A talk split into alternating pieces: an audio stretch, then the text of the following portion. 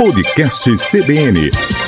Olá Maceió, olá Alagoas, diretamente da redação da CBN Maceió, eu, Emanuele Borba, estou com você para mais um episódio do nosso podcast, com informações e novidades sobre o que você precisa saber quanto ao país e principalmente o que acontece em Alagoas.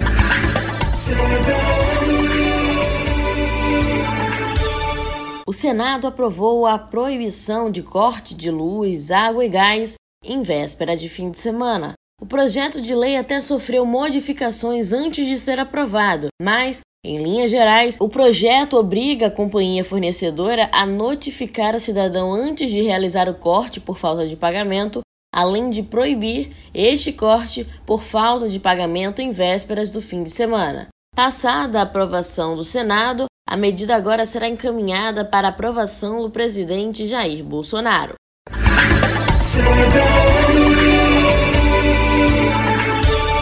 Um impasse sobre a realização das eleições vem movimentando o cenário federal. A discussão entre os senadores e o ministro do Supremo Tribunal Eleitoral, Luiz Roberto Barroso, é em relação ao adiamento das eleições municipais 2020, previstas, segundo o calendário eleitoral, para serem realizadas em outubro. O momento pandêmico causa incerteza em muitos senadores que concordam com o adiamento do processo eleitoral. Apesar de promover a democracia, as eleições também promovem aglomerações que podem trazer riscos aos brasileiros, principalmente dada a incerteza quanto ao pico da pandemia no país. Dessa forma, inclusive, acompanharemos os desdobramentos das reuniões federais.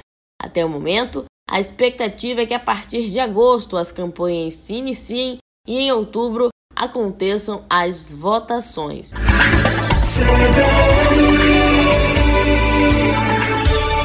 A Universidade Federal de Alagoas segue avançando na luta contra a Covid-19. Em um projeto que valoriza o baixo custo de execução, pesquisadores da instituição desenvolveram o um projeto de um ventilador pulmonar, que, como diferencial, teria um valor muito menor do que a média de preço atual. Enquanto as vendas hoje chegam a custar 200 mil, o grupo de pesquisa acredita que o seu aparelho será comercializado em torno de 10 mil reais. Por se tratar de uma doença respiratória e que dificulta a funcionalidade dos órgãos quando acometidos, os ventiladores pulmonares exercem função fundamental para pacientes em estado grave da infecção. O modelo da UFAL está com todas as partes eletrônicas e software prontas, faltando apenas a interação da interface do usuário. Equipamento fundamental no tratamento de casos graves do novo coronavírus, o desenvolvimento do ventilador pulmonar de baixo custo proposto pelos pesquisadores da UFAL visa suprir a demanda do Hospital Público de Maceió e de Alagoas. A expectativa é entregar os aparelhos ainda durante a pandemia.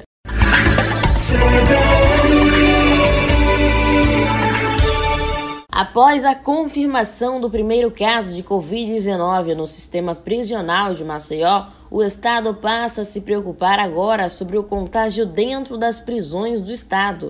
De acordo com os mais recentes números, já foram registrados 31 servidores do sistema prisional de Alagoas com a doença, além dos dois óbitos pelo novo coronavírus.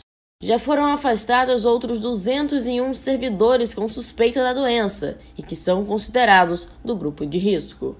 No que diz respeito às ações adotadas para o combate ao novo coronavírus, a secretaria disse que, além da assistência médica aos presos, ainda será montada uma barreira sanitária na porta dos complexos prisionais para medir a temperatura de todos os servidores que acessam aquele perímetro. Visitas para os reclusos também estão suspensas por tempo indeterminado.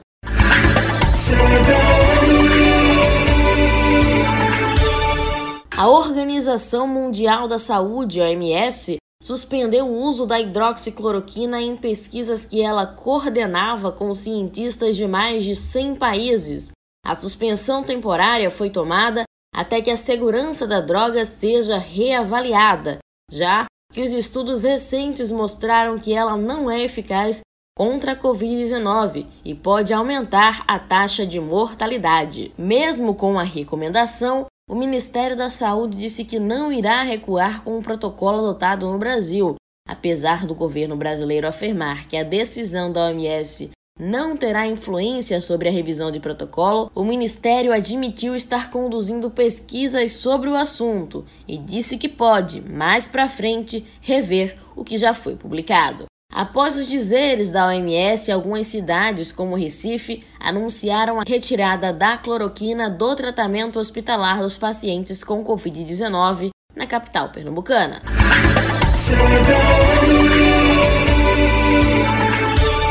O Acontece em Alagoas fica por aqui. Essas e outras notícias estão disponíveis na íntegra em nosso site cbnmaceió.com.br. Acesse agora e conheça o nosso portal. Até a próxima!